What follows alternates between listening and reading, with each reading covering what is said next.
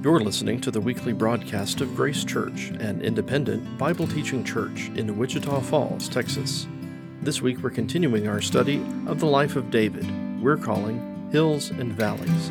With this week's message, here's Senior Pastor Lance Bourgeois. You know, many of us have had that opportunity where we found ourselves, maybe it was a counseling situation, maybe it was a life coaching situation, maybe even was just a game where you were driving somewhere with some people and you said, hey, let's do word association stuff. If you think with me, if you've ever seen the ink blot uh, test, the Rorschach test, or somebody shows you a blob of ink and somebody says, what does this make you think of? Maybe it was a word where somebody offered you a word and you had to, they said, We're going to give you something and we want to hear your first response back. We're going to do that now. I've just got one word for you, okay? Here it comes. I want you to think with me how you respond to this word. You ready? Here it is change. How do you respond to that word? Change. Is it something that you have a positive response to? Is it something you have a negative response to? Is it something that you think, oh my goodness, I can't believe I've got to go through this again? Or is it somebody that says, I can't wait? I got to tell you, personally, I like change. I like change for the sake of change. I like change. Even if something's going okay, my brain thinks, could we be better? Could we make something better? Now, change is inevitable. We all have it. It's everywhere. It's every day of our life. Even if we think, I'm just going to keep doing the same thing, it's not the same thing if you do it at 20, if you do it at 30, if you do it at 40, because life changes. Change is inevitable. Whether or not it is a career path change, maybe it's a family change, maybe it's a geography change. I got to tell you, I every time, and I recognize this is not true for everybody, but when I'm driving on the interstate and I see a van line moving truck go by, I get excited. I get excited for whoever it is that I think they're on a new adventure. I don't know what it is, but yet I recognize that part of that's because of how I feel about change. Is I get excited and think it's a new adventure. In 2014, our family packed up and we moved to Louisiana, and that felt like, oh, well, this is good. And yet we were sad for what we were leaving, but we thought God's got something new for us. And then all of a sudden in 2019, we're moving back. And I'm like, this van line knows which way to go for us. We just keep going back and forth. And we were really excited about it. How do you feel about change? Because this morning we're talking about change, where we have a moment in 2 Samuel chapter 6. David says, I'm going to do something for God. I want to honor him with something that I can do for him. And what we see is God says, That's not your plan. That's not your plan. And if you're David, you may think God's changing the plan on me. And if we think for a moment and we think critically, what we know is this is God doesn't change his plans. He's omniscient. God knows what's going to happen. What changes is David's perception of what God's plan is for him. And all of a sudden, what God does is says, David, I'm not rejecting your plan. I'm redirecting your plan. I've got something else for you. And so it might feel like at times God rejects what we want to do. God would say, it's not rejection. I'm redirecting. I have something for you, and I want you to do that. And that's where we're going to be this morning. 2 Samuel chapter 7, if you'd open up your copy of Scripture, then we're going to see what this is. And somewhere in there, I want us to think in terms of David being a human being like us. Uh, we, we've talked about him being a man after God's own heart, but that doesn't mean he doesn't have all the emotions that we have. It just means that he has this heart that wants to beat for Christ. And in this, he finds that moment where God says, not that, but this. So if you begin with me in 2 Samuel chapter 7, what we're going to see is the way that this begins. Now, when the king lived in his house, and the Lord had given him rest from all of his surrounding enemies, the king said to Nathan the prophet, See, now I dwell in a house of cedar, but the ark of God dwells in a tent. Nathan said to the king, Go do all that's in your heart, for the Lord is with you. Let's pause a second. We know that when it says king, we know we're talking about David. But you recognize we don't even get David's name there? In these first three verses, what we see is we see the repetition of the word king. We're now referring to David as his title. not as an individual, as his role, as his title. He is the sovereign over the kingdom. Everything is at his disposal. It's a time of rest. All of a sudden, this, this shepherd king, this warrior who had had all of these experiences out in the field, out and about, winning battles, leading armies, leading people, finds himself in a position where he doesn't have a battle to fight. He's just sitting there. Times are good, things are at rest, everything's at peace. And if you've ever been that person, you're thinking, okay, what's next? What's next? What's my next mountain to climb? What's my next hill to conquer? And David has a moment as he sits in this house. Now, let's take a second and talk about this house because it was very significant that he would have had a palace. We're told in 2 Samuel chapter 5, and we've already looked at this chapter, and Hiram, king of Tyre, sent messengers to David and cedar trees and carpenters and masons who built David a house. So when we talk about a king, recognize this isn't just a house, this is his palace. And kings of other areas are sending stuff to celebrate his rule. And you and I might say, well, of course he had a house. But it's more than just that. It's more of what it symbolizes. Eugene Merrill captures this for us when he says, In the ancient Near East, the people did not consider a king's sovereignty fully established until he had built himself an appropriate palace. See, it's all of a sudden in that appropriate palace where he finds himself in this position where he says, you know what? I am in a place. This is a, this shows my sovereignty. This shows my power. This shows my royalty. It shows all of that. And David is sitting around, and in this passage, as he's sitting there, he's like, hmm, well, things are good. I'm in my palace. Let me look around. What can I do? What's my next hill to conquer? And you know what he says? You know what? I need to build a house for the Lord because he recognizes there's this inequity to the system. Because he looks up and says, well, I'm in a permanent house.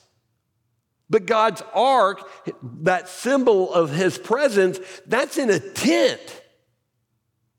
And he has that moment where he says, If it's important for a king to have a house, and I'm an earthly king and I have a house, what about the sovereign king of the universe? He doesn't even have a house yet. His ark, his presence is still traveling around in a tent. And he goes to Nathan, the prophet. See, previously Samuel had been a prophet. Now the Lord's called Samuel home. Now Nathan is a prophet. Nathan is one of his subjects.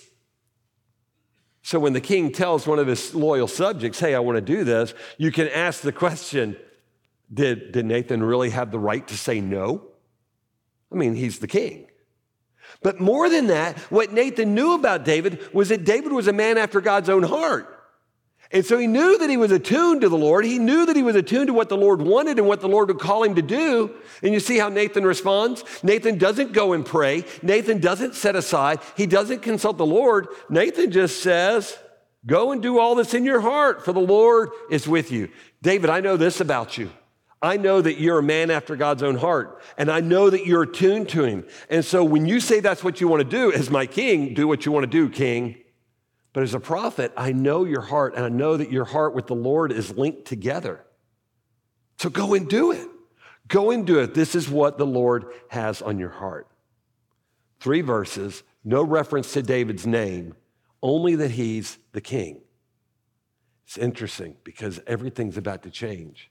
And if we read this, I don't want you to think rejection. I want you to think redirection, okay? Because everything's about to change. And we're not going to see David called as the king anymore because God has this moment where he says, I know you're the king on earth, but let's keep our, our bearings, David. I'm the king of heaven. And so we see the title change. And now we see David the individual as the Lord comes back to him. Look with me, if you would. But that same night, the word of the Lord came to Nathan Go and tell my servant David, Thus says the Lord. So let's stop a second. See, that night, Nathan got alone with the Lord, and the Lord says, Hey, Nathan, I know you're my prophet, but you didn't speak on my behalf. You didn't even consult me in the, I've got a different plan. So I want you to go to, did you see? I want you to go to David, but what does he call him? My servant. He doesn't say, go to the king. He says, Nathan, I want you to go to my servant. Uh, let's get our bearing straight here on who the king is. David's king over Israel and Judah. make no mistake. But when God's dealing with him, he says, Let's get our bearings straight, David. I'm the authority here. So I want you to go to David, comma, my servant. He's under my direction, and I want you to say, Thus saith the Lord. You go tell him what I said, because we're about to change everything. Would you like to build me a house to dwell in, David? I've not lived in a house since the day I brought you excuse me, I brought up the people of Israel from Egypt to this day, but I've been moving about in a tent for my dwelling. In all places where I have moved with all the people of Israel, did I speak a word with any of the judges of Israel whom I commanded to shepherd my people Israel, saying, Why have you not built me a house of cedar? Now, let's just stop for a second. Do you see it? Lord said, You're not building this for me for three reasons. Three reasons, David, why you're not the one building this for me. You see that first question that he says? You, would you build me a house, David? Now, we've got to say, David understands because, and we might miss this, but we get this recorded for us in First Chronicles 22. David saying, But the word of the Lord came to me, David, saying, You've shed much blood and you've waged great wars. You shall not build a house to my name because you have shed so much blood before me on the earth. Now, I do think it's significant that we look at it and say, this isn't God's condemnation. This isn't God telling David, you have failed me. This isn't God judging David's character. This was David was ceremonially unclean because of the bloodshed. Now, God had called David to fight these battles. Matter of fact, remember a couple of weeks ago, we looked at a passage where everybody had been uh, pillaged and everybody had taken away as hostages. And David goes to the Lord and says, Should I pursue them? And the Lord said, Go pursue them, and you're going to overtake them, and you're going to rescue everybody. So, this isn't God's condemnation. This isn't God's discipline in his life. He just says, David, you're not the right one. Now, recognize David's intentions are good. David has a heart to honor the Lord. That's where this begins with. And right off the bat, what we see is there can be good intention, a good heart before the Lord to do something for him, and the Lord might say, But you're not the right person to do it.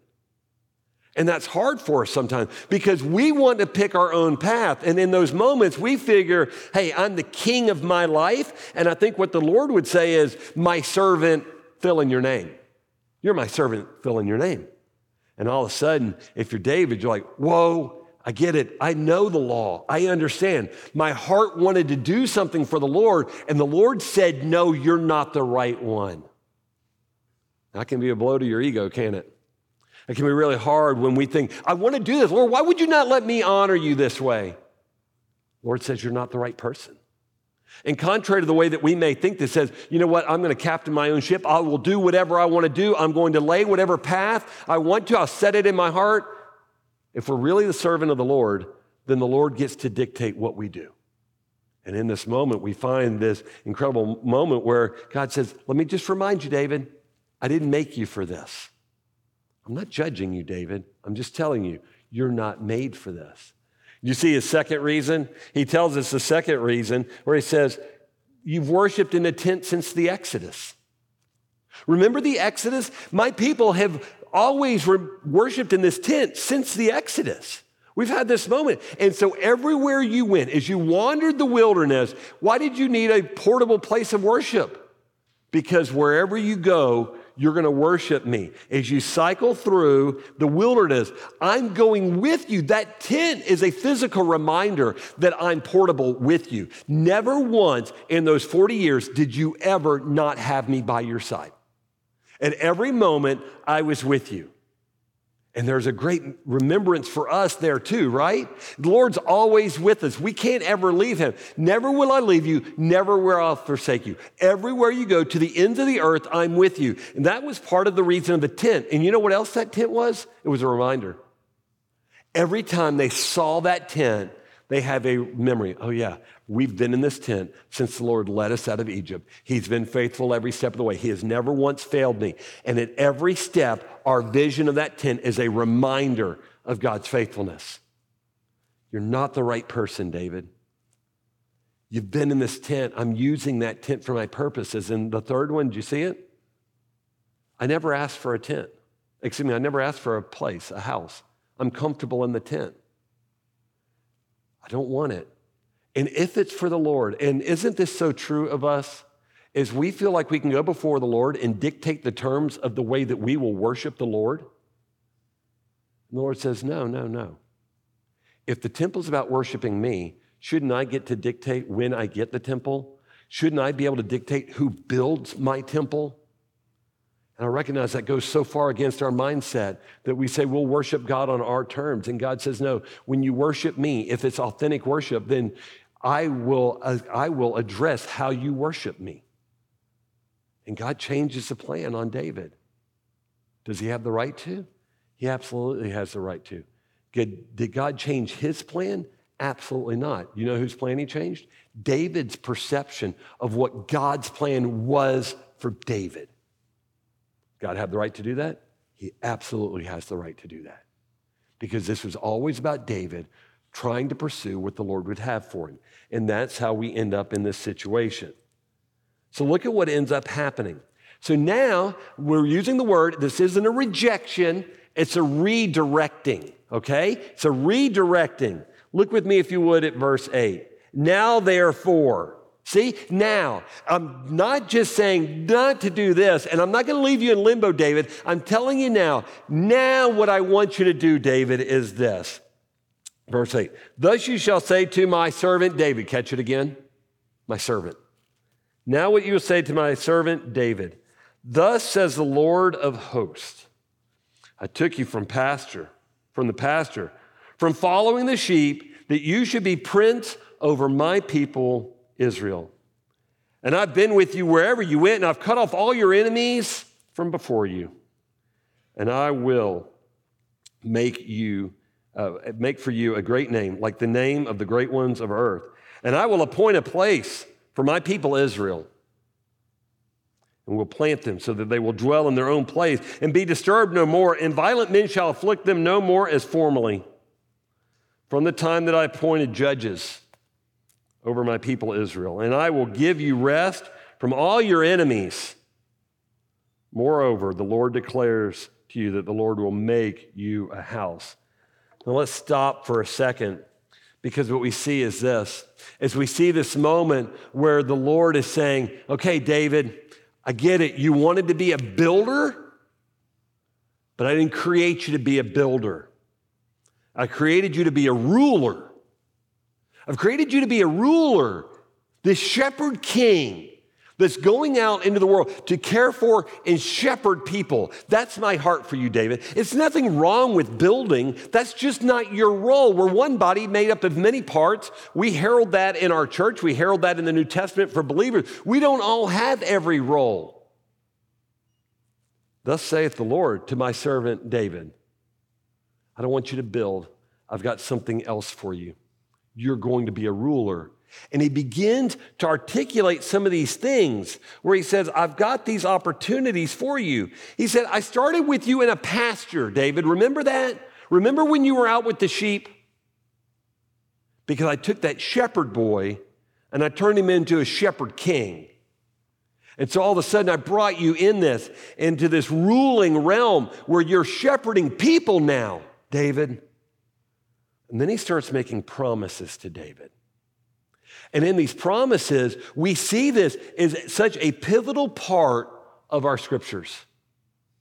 And I know that times where Christians say, I'm a New Testament Christian, and so I don't really need the Old Testament. We, we don't buy into that at all. We learn God's character, we learn God's heart, all in the Old Testament. We see God work and reveal himself, and we understand the story because of it. But make no mistake, this passage right here in 2 Samuel chapter 7 is this climatic moment in the whole of God's revelation.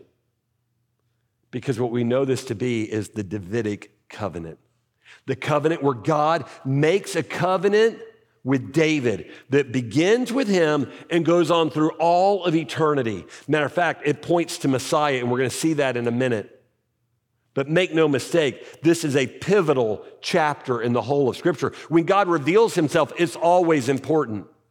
But when we see what God does in 2 Samuel chapter 7, it sets us up to understand Messiah. It uh, helps us understand everything that is coming. And we see God's promises really laid out for David. And by the way, in the way that God makes this covenant with David, is all of the responsibilities for fulfilling this covenant reside on God Himself. This is not a bilateral contract. This is not, David, if you do X, I will do Y. This is God saying, I will do Y regardless because I'm in charge and I'm sovereign. And all of a sudden, he begins to lay it out. Look at where he begins to say, He says, I'm going to make your name great, verse 9. I'm going to make your name great. You're going to have this reputation. You're going to be renowned for who you are. It ought to ring a bell for us of the Abrahamic covenant that we see in Genesis 12 and Genesis 15. Abraham, I'm going to make your name great. It stands in opposition. If you know Genesis chapter 11, you probably know that story is the Tower of, of Babel or Babel, right? where they say, you know what we're going to do? We're going to build a tower from the ground up that reaches into the heavens, and we're going to make a name for ourselves. And God says, no, you're not. And he scatters them, and that's the day that we got various languages, a diversity of language. See what David knew, knowing that story, knowing David, David knowing what God had promised Abraham, this is just coming to fruition. Is that the only one who can make your name great is the Lord God? We are not capable of doing that ourselves. The people tried, it didn't work. God told Abraham, I'm going to do it for you. Here we are with David. God saying, I'm going to do this for you, David. I'm going before you. Your name is going to be one of renown because I'm offering you that. I choose to do that for you because you have a heart after me, and I'm going to do that for you. And all of a sudden, we see that. That's the first of the promises. Look at the second of the promises. I'm going to give you a home. You're going to have roots, David. You, as a people, when you look at your history, you've wandered, you've been in Egypt. I told Abraham you were going to have a land. I gave you a land. You were, you were removed from the land. And we know that this is going to, you're going to lose it for a bit, but in the end, this is your land, David. I'm going to give you roots. You've wandered. You know what it's like not to have a home. I'm going to give you a home, David. And you're going to have a land that's forever. And if you're part of Israel, you're like, Lord, let it be. Let it be. We have not had a home for so long. Let us have a home. Look at the third part of this in verse 11a. You're no longer going to be disturbed by, wickedness or evil. No more. There's a day coming where there will be no more wickedness or evil. Now, if you read back in the time of Judges, the time of Judges, which was before Saul, which was the king before David, you see that that was a time of turmoil and chaos and evil, and everybody did what was right in their own eyes, and there was constant chaos and violence. Well, David's already sitting in his, in his palace.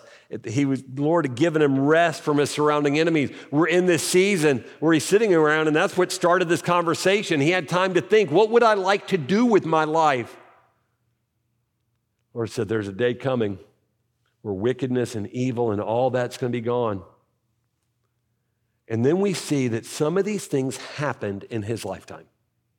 Not all of them, not all of them forever. There were interruptions. At no point are we told that there will not be an interruption to these promises, but we are told, I'm doing this for you, David. Here's the end of the story. And we know there were some interruptions because they get taken off into captivity. They have some tough days ahead, but it doesn't invalidate God's promise. And God is making some bold promises here. Because if we pick up in verse 11, where I quit reading, let's read through the end of the promises. From that time, I appointed judges over my people Israel, and I will give you rest from all your enemies. Moreover, the Lord declares to you that the Lord will make you a house. Where did this begin? This began with David sitting in his palace. A king sent him properties, uh, excuse me, sent him materials, sent him builders and carpenters, and there's a house. And God, David goes and says, God, I want to build you a house. And all of a sudden, God brings this full circle and says, David, I'm going to make you a house. When your days are fulfilled and you lie down with your fathers, I will raise up your offspring after you, who shall come from your body, and I will establish his kingdom. He shall build a house for my name, and I will establish the throne of his kingdom forever. See what we just did there? You somebody coming after you. That's who I've raised up to build that house for me, David. It's not you. We know that to be Solomon. We know now because we know the next chapter. David didn't know that at this time. He says that somebody is coming. But more than that, it's going to be his kingdom forever. Well, Solomon's not going to have a kingdom forever. Matter of fact, part of what the Lord through Samuel is telling him is you're going to have a dynasty. Now, they'd never had a dynasty. They wouldn't even know what a dynasty is. There was only one king before David, and it was Saul. And God ripped it away from Saul and gave it to another bloodline. So they have no idea what a dynasty is. But this is the first mention of it. Somebody from your lineage, David, is always going to be on that throne forever. How does he say it? I will establish the throne of his kingdom forever. I will be to him a father, and he shall be to me a son. When he commits iniquity, see, now we're back to Solomon because the Lord can't commit iniquity. I will discipline him with the rod of men and with the stripes of the sons of men. But even though I bring discipline, but my steadfast love will not depart from him. I'm not walking away from this deal. As I took it from Saul, whom I put away before you. See, I did that with Saul. I'm not doing that ever again. I'm not doing that ever again. In your house, in your kingdom shall be made sure forever before me. Your throne shall be established forever in accordance with all these words, in accordance with all this vision. Nathan spoke to David. David, I'm not rejecting you, I'm redirecting you. I don't want you as a builder, I want you as a ruler. I have a different plan for you. I've got a plan for you that will span from now into eternity. It's a different plan. Is it a better plan? Well, yes, because it's the plan God had for David. The plan God has for you is always better than the plan that you think you have for you. That makes sense? And all of a sudden, he says, okay, that's what I have. By the way, where does this go?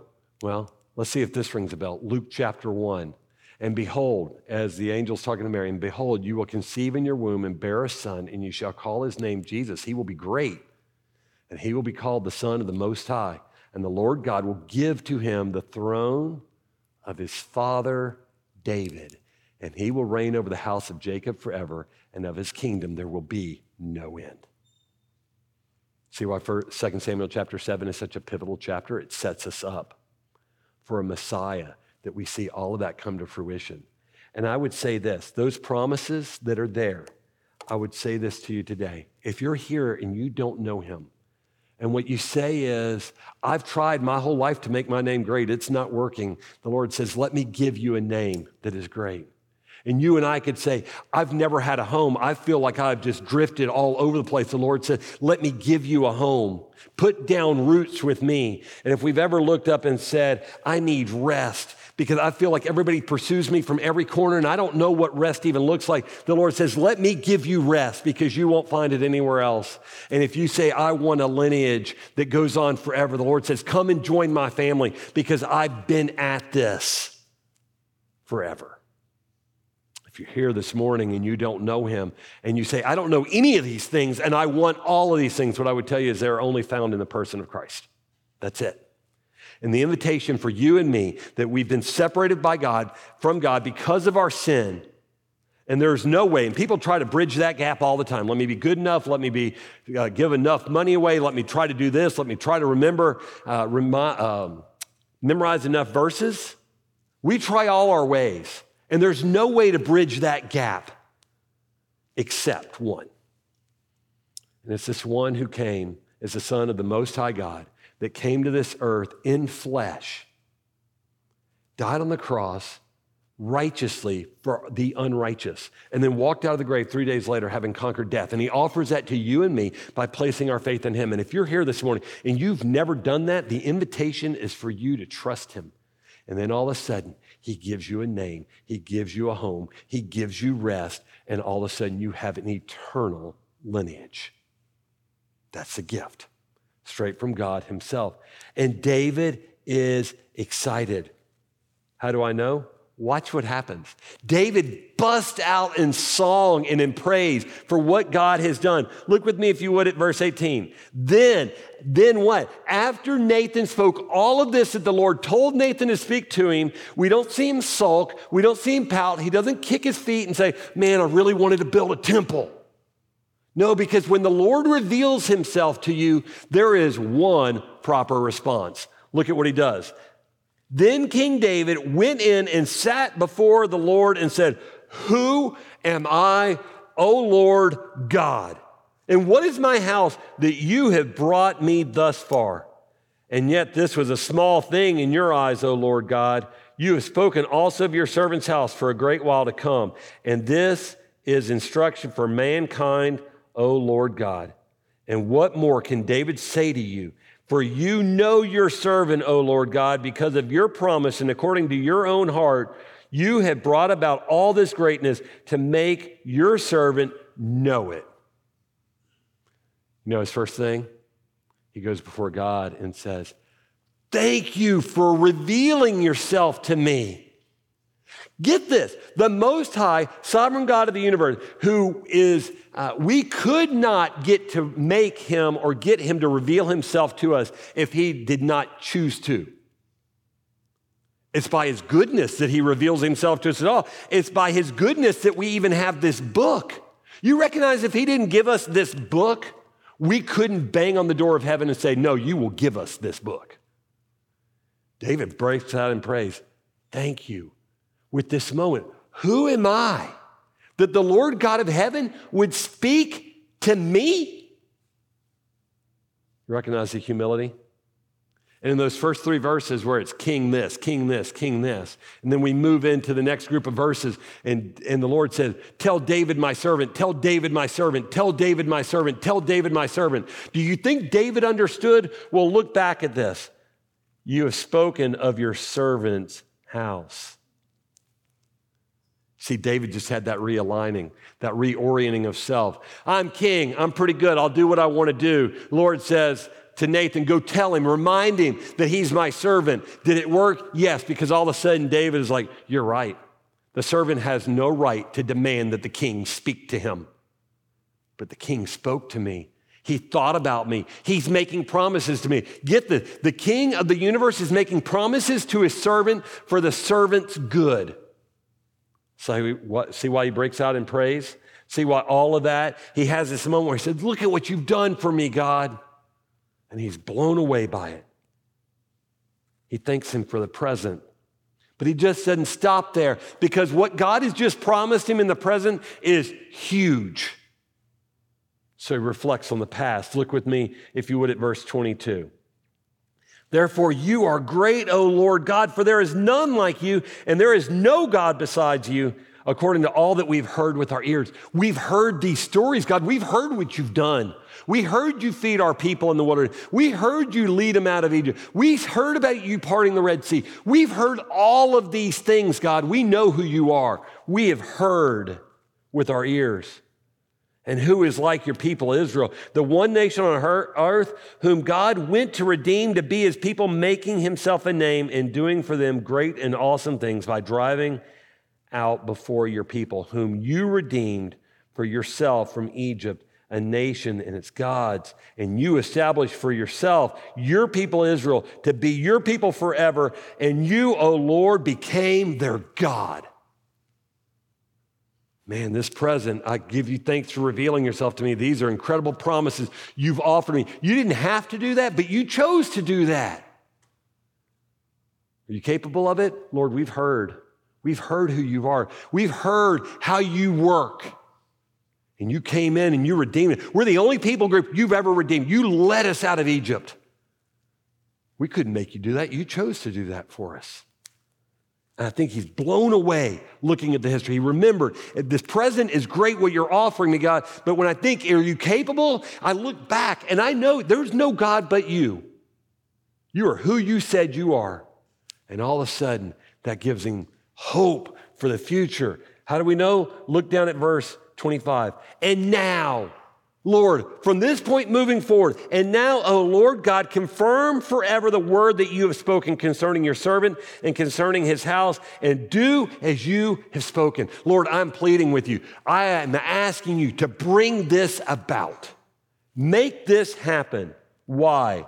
And then your name will be magnified forever, saying, The Lord of hosts is God over Israel, and the house of your servant will be, David will be established before you. For you, O Lord of hosts, the God of Israel, have made this revelation to your servant, saying, quote, I will build you a house. Therefore, your servant, not the king, therefore, your servant has found courage to pray this prayer to you. And now, O Lord God, you are God and your words are true, and you have promised this good thing to your servant. Again, now therefore, may it please you to bless the house of your servant so that it may continue forever before you. For you, O Lord God, have spoken, and with your blessing shall the house of your servant be blessed forever. Lord, make it be. Because this dream, this path you have me on, I was just wanted to build something. I just wanted to build a building for you. Not that that was wrong, but you said, God, I've got something bigger and better for you, David, that I want you to do. And I can't do that. So, Lord, the only way this happens is if you make it so. And when you make it so, what's going to happen? The world will see you at work and they will honor you and praise you because nobody else can do it. No human king can ensure that his throne goes on forever unless the Lord makes that promise. And David, in humility and brokenness, says, You are right. You're the king. I'm just the servant. Lord, make it be. And then everything changes for him in that moment. By the way, I don't know if you were counting as we read through those verses, starting in verse 18. Ten times David says, I'm your servant. No, never once does he call himself king, your servant. Seven times he calls him the sovereign God. Think David got his bearings? He absolutely got his bearings. You're sovereign, I'm your servant. Seven times, you're sovereign God. Ten times, I'm your servant. And it brings them all down to the place where he says, this is what I want. See, David had a house. David wanted to build a house for the Lord. God says, I don't want a house. You're not the right guy to build my house. Somebody after you will build my house. But let me tell you this, David I'm going to build you a home and I'm going to build you a house that lasts forever. I'm sure David said, That's incredible. How do we know? Because he bust out in this prayer of praise. You see, there's this moment where when God changes our plan, we got a couple of options, right? We can desperately cling to what God is changing. I say that according to our plans. We can desperately cling to that which God is changing and what we thought the plan was. Number two, we could go this route and anger and despair and hopelessness say, Well, God, I'm just a pawn in your life. It doesn't matter. What I want doesn't matter. Or three, we have another option. You know the, that option? Lord, I'm excited. I'm excited. I don't know what you're going to do, how it's going to work, but I'm excited because you've revealed yourself to me. And I look at the past and I've heard about what you've done, and I'm on board for whatever that is, and we're going to move forward, and I can't wait to see what you do. We can desperately cling, we can begrudgingly go, or we can excitedly jump on board. I got to tell you, as much as I like change, I like change on spont- spontaneous things, small things. Big things are harder for me. I'm living this right now. I got permission from my daughter to share this. See, we've been thinking for six, eight months, my daughter was moving to Lubbock for college on Wednesday. Wednesday. I mean, like three days from now. And last week, my daughter called me. I was on the road and she was visiting her brother in Baton Rouge. And she calls me and she says, Dad, I've had a change of heart. You're like, about what? Like you want a different color shirt, right? And she says, God's given me a moment. I feel like He's calling me to go to a different school. And I think, honey, we, we move you into a dorm in 11 days. And she said, I know, but God gave me a moment, and I feel like I don't want to miss the moment He's given me. And she starts laying out, well, why? And I'm thinking, well, what if we just go to Lubbock for a semester, maybe a year? And then we, sweetie, Can you even apply yet? She goes, I don't know, but I know this. If God wants this to happen, He's going to make it happen. And you know what I realized in that moment? I can affirm that the Lord speaks to my daughter. I can affirm that He's capable of leading her, and I can affirm her ability to hear from Him. And my opportunity is I can desperately cling to what I thought the plan was. I can begrudgingly accept the plan in despair, or I can jump on board with hopefulness and expectation for how the Lord is going to work. You know what we do? All right, let's go. Let's go. If this is what the Lord wants for you, then I'm all in. And she sits there and says, Well, this why, this is why, this is why. And I said, You know what? I'm all in. I'm all in. I was all in on the previous plan. I'm all in on this plan. Servant, he's the king. And he always does stuff like this. And by the way, let's just say this. First Chronicles 28 picks up this story. Then King David rose to his feet and said, Hear me, my brothers and my people. I had it in my heart to build a house of rest for the ark of the covenant of the Lord and for the footstool of our God. And I made preparations for the building, but God said, because God has the right to change the plan. His plans don't change. Our perceptions of his plans change. But God said, David, you may not build the house for my name, for you are a man of war and have shed blood. Yet, I'm not just rejecting you, David, I'm redirecting you. Yet the Lord God of Israel chose me. He chose me. What is he choosing you for? He chose me for my father's house to be king over Israel forever. Jeremiah has this story where Jeremiah goes down to the potter's house, and there this potter was working at his will, and the vessel he was making of clay was spoiled in the potter's hands, and he reworked it into another vessel. And it seemed good to the potter to do. Then the word of the Lord came to Jeremiah and said, O house of Israel, can I not do with you as this potter has done, declares the Lord? Behold, like clay in the potter's hand, so are you in my hand, O house of Israel. He's our potter, we're the clay and we allow Him to shape us however He sees fit to shape us. It's His plan. He's the King. We're the servant. What a gift that our King invites us into His promises.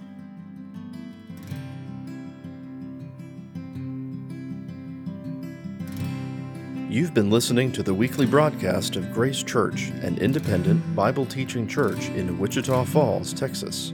You can join us for worship Sunday mornings at our campus on Stone Lake Drive in Wichita Falls.